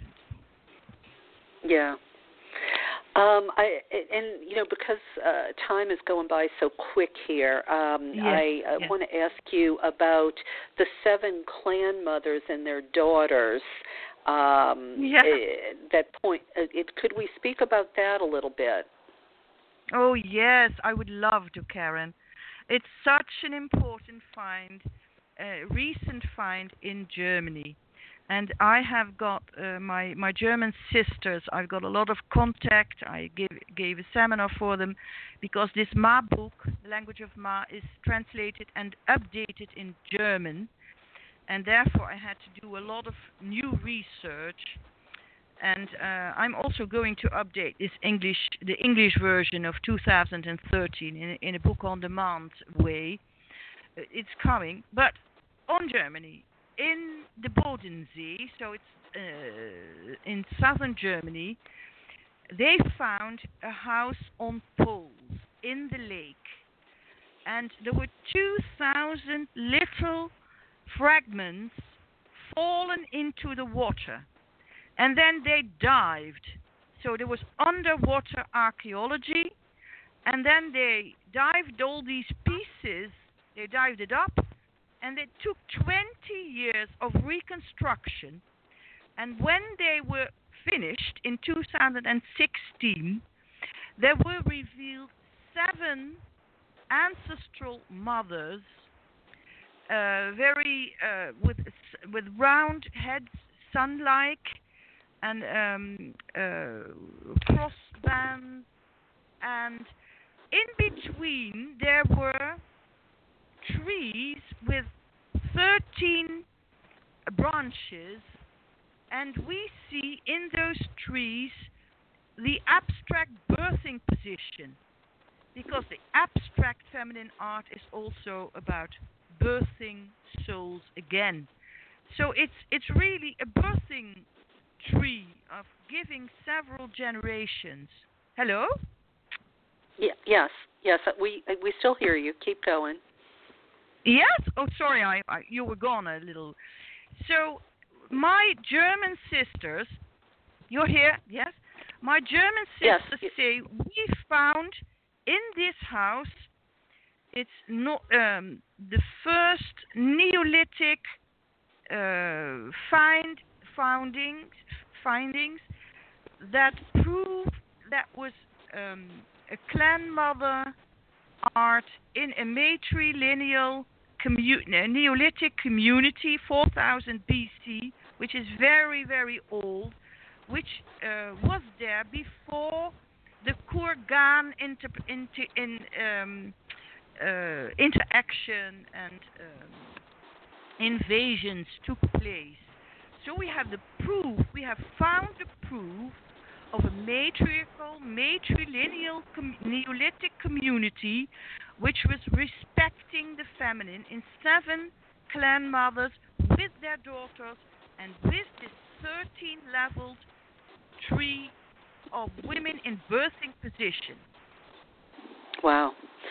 And it, for someone who wanted to see these objects, is there a website or something?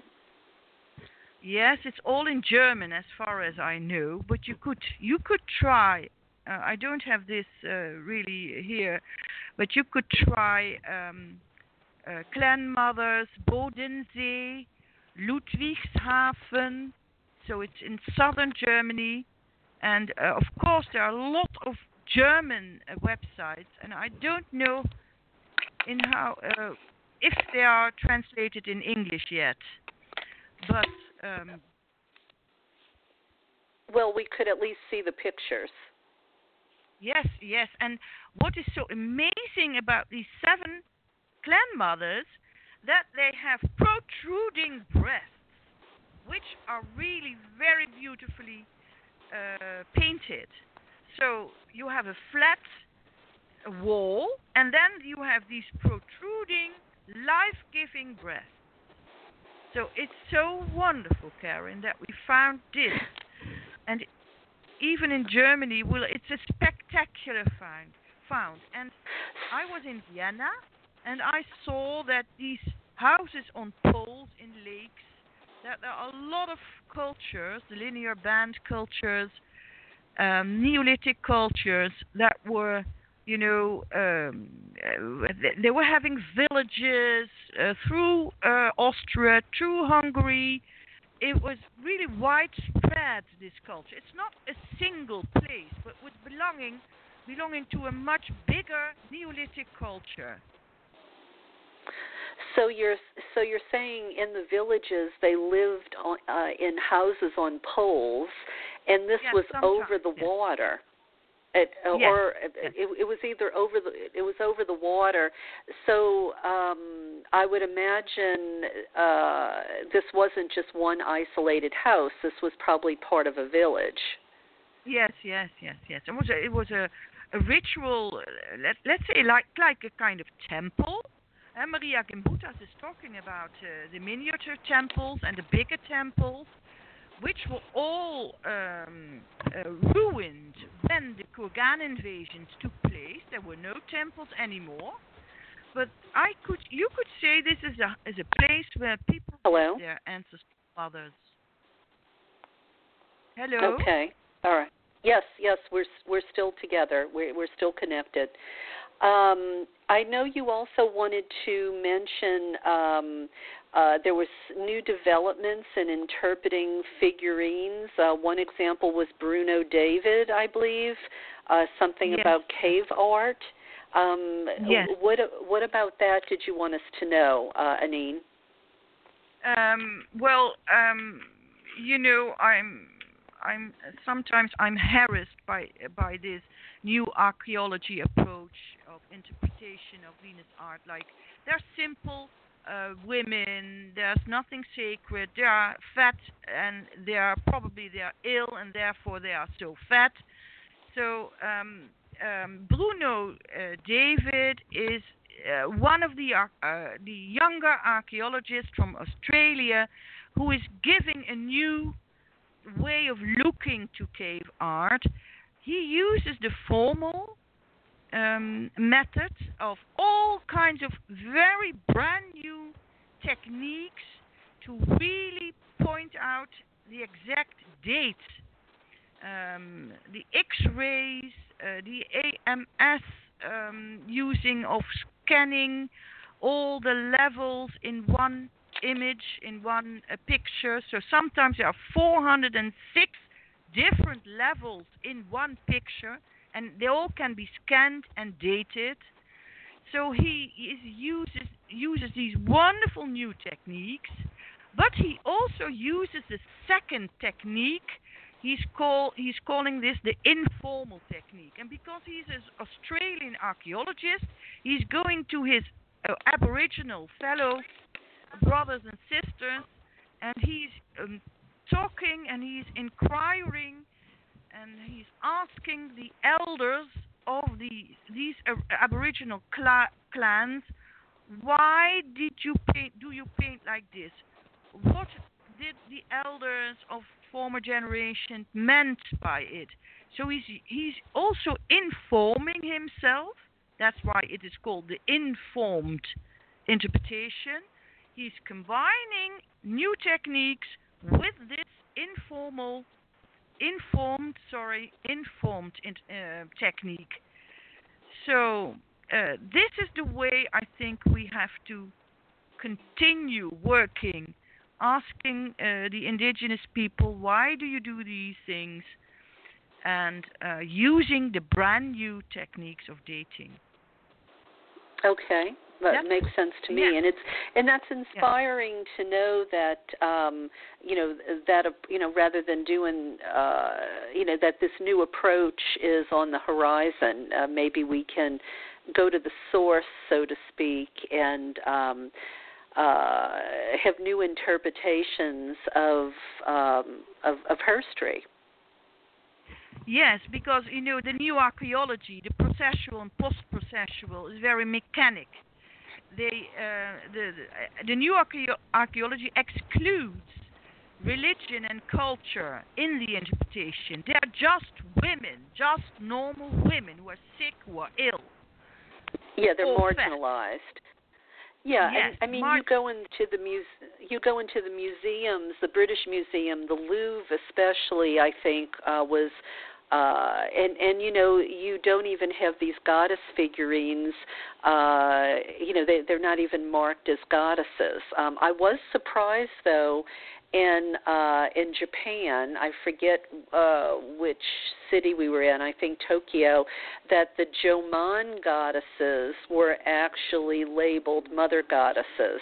Um it, that surprised me a bit. I didn't expect them to be labeled as a goddess. I thought they were just going to be labeled as a female figurine or something.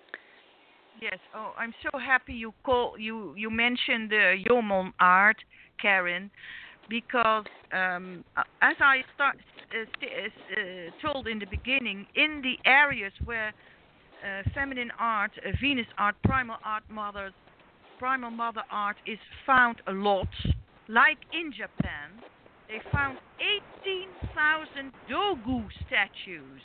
Dogu is doll. It's another way of um, calling feminine art their dolls. Has an uh, a denigrate uh, kind of denigrating um, term, but in Japan, recent uh, research um, is giving that this the, so of these 18,000 dolls, dogus, uh, uh, together they form the Jomon art, and it's very old, so 16,000 BC till 300 BC, so it's very long period of hunter-gatherers and Neolithic agricultural societies. So the most ancient ones are stones, 13 stones, and they have breasts, so they are feminine. So they are these are ancestral mother stones. And then then you see six six um, periods of evolution in the art, and it's all about ancestral mother art. Even the Japanese uh, researchers, the most recent one, the professors in the university, they all are talking about ancestral art, about uh, spirits of nature, about uh, the, the Dogu uh, statues. Um, they're evolving and getting quite complicated, and they are buried next into the ancestral graves. And there the people come together to honor the ancestors and to rebirth. Okay. So when you say rebirth the ancestors, are we talking about reincarnation? Yes, yes. In my opinion, we do. Okay. Or uh, Um, go ahead. Um, so I must tell you something about the Istanbul figurine, because we are talking about Ian Hodder, who is uh, uh, digging in uh, Çatalhöyük and uh, in Turkey. And in 2005, they found the Istanbul figurine. You can you can look it up at the internet. And in 2014, Ian Hodder uh, edited a book, Religion at Work in Çatalhöyük.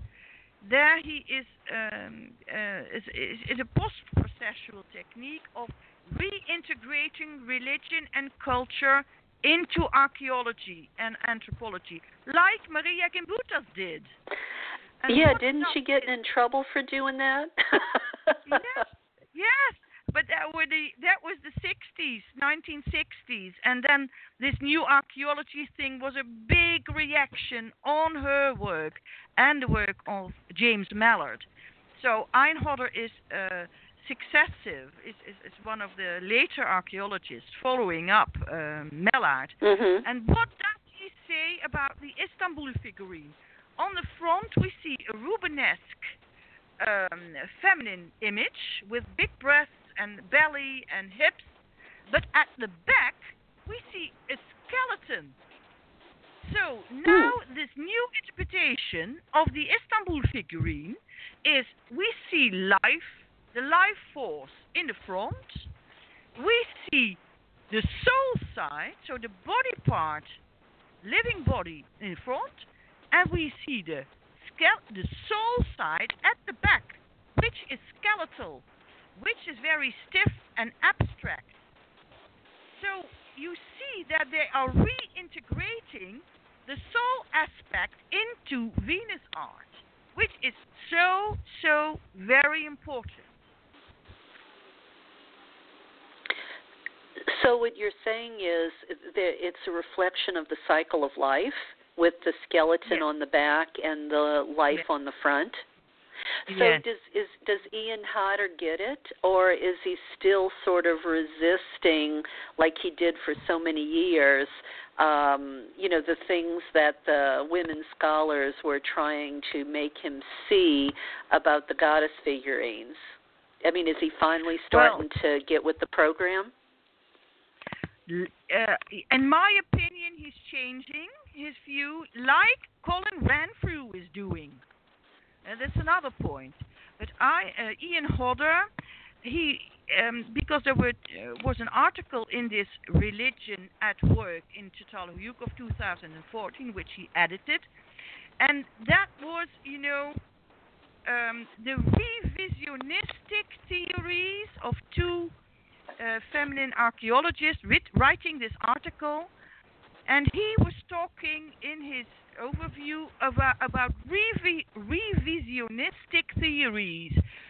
So they they are they are revisioning Mela. They are revisioning Gimbutas. Is isn't wow. that wonderful? Yes. In our lifetime, we got to see it. That that is pretty incredible. Um, Annine, you you have uh, brought so much new information tonight. Uh, I'm just thrilled, uh, but we're getting short on time here. We have probably about five minutes left, so I want to leave it to you. Um, what? How do you want to spend that five minutes? What do you want to tell listeners? Well, um, uh, two things.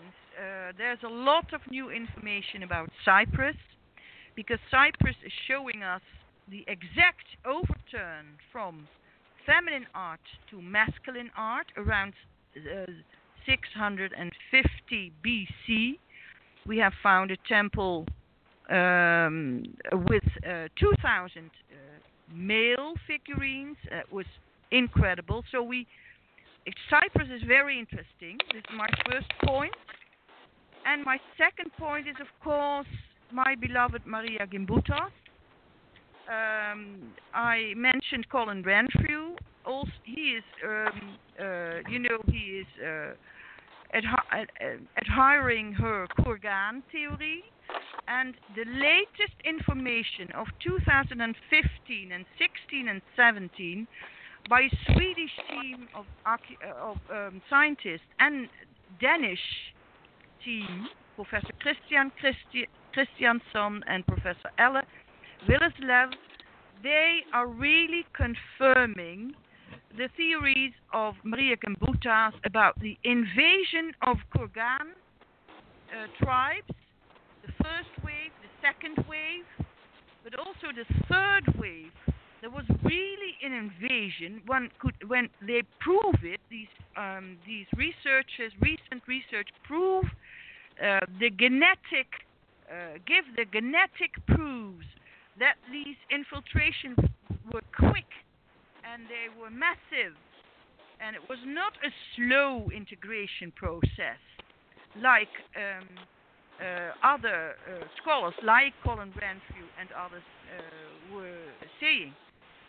But so we have the first wave, the second wave, the third wave, invasion, and the second phase of the third wave was assimilation and integration.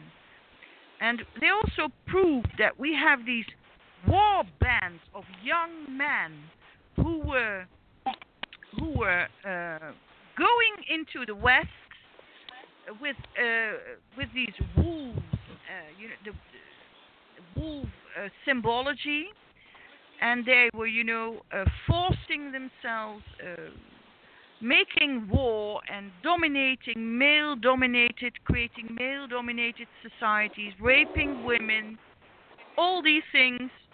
It is recently proven that the diet changed, that the vocabulary changed, so the linguistic evidence is there, the genetic evidence is there. We have the kurgans, we have the weapons, we have the stone mace weapons, we have the barrows with all the individual graves, uh, mainly where mainly men were buried. Very individualized society all this new proves Maria Gimbutas is rehab, rehabilit, rehabilitated, and I really congratulate you, Karen, with this. Well, um, you know, I'm so glad we saw it happen in our lifetime. I mean, she certainly deserved it. Um, yes. Well, Annine, uh, it has been a pleasure to have you on the show. Thank you so much for getting up at 4 o'clock in the morning uh, to be with us today. And I can't say enough about your beautiful, beautiful book, The Language of Ma, The Primal Mother. Um, I would recommend all my listeners have this in their research library. It's just an incredible body of work. You should be very, very proud. Yeah, and I'm trying. Uh, I'm, giving. I will give an update with all the latest information, also about all these things: Jomon art, Indian art, uh, Marija Gimbutas, and I would like to make a book on demand so that everywhere in the world, Australia, Japan, they can print it. Um, this, this, the new modern way to um, uh, to to give the book to the world. Well, uh, this this has really been uh, a labor of love. I mean, this is an this is an incredible work of art. Um, thank you so much, and I want to, uh, you know, I want to uh, give you a standing invitation uh, to come back. I mean, it seems like there's so much you could talk to us about, uh, but we've just run out of time tonight. Yes, yes, I would love to come back. Thank you very much, Karen. Yes. All right. Well, we'll stay in touch, and we'll uh, we'll talk about um, you know maybe some of the things we didn't get to tonight. Yes. Yes. Pleasure. And uh, thank All you. All right. Th- Thank you. Thank you so very much. Um, I, I, certainly appreciate your work. Uh, listeners, it is uh, The Language of Ma, the Primal Mother, The Evolution of the Female Image in 40,000 Years of Global Venus Art uh, by Annine van der Meer, a historian, theologian, symbolist, and author. Thank you so very much, Annine. It's been a pleasure to speak to you tonight. Yes. All the best, Karen. All the best. Thank you. Good night. Well, listeners, uh, I want to thank you for tuning in tonight. I'm sure you enjoyed the show. Uh, two wonderful guests tonight. I'm so pleased uh, to have in my archives uh, who brought us so much important information. Uh, that about does it for us tonight. Um, I uh, invite you to go to the archives to see what great stuff is there that maybe you haven't heard yet, and listen to this show again. There's been so much information shared. Uh, you might want to listen to it a second or even a third time to catch it all. All right, that about does it for me tonight. Uh, thank you for tuning in to Voices of the Sacred Feminine, and good night.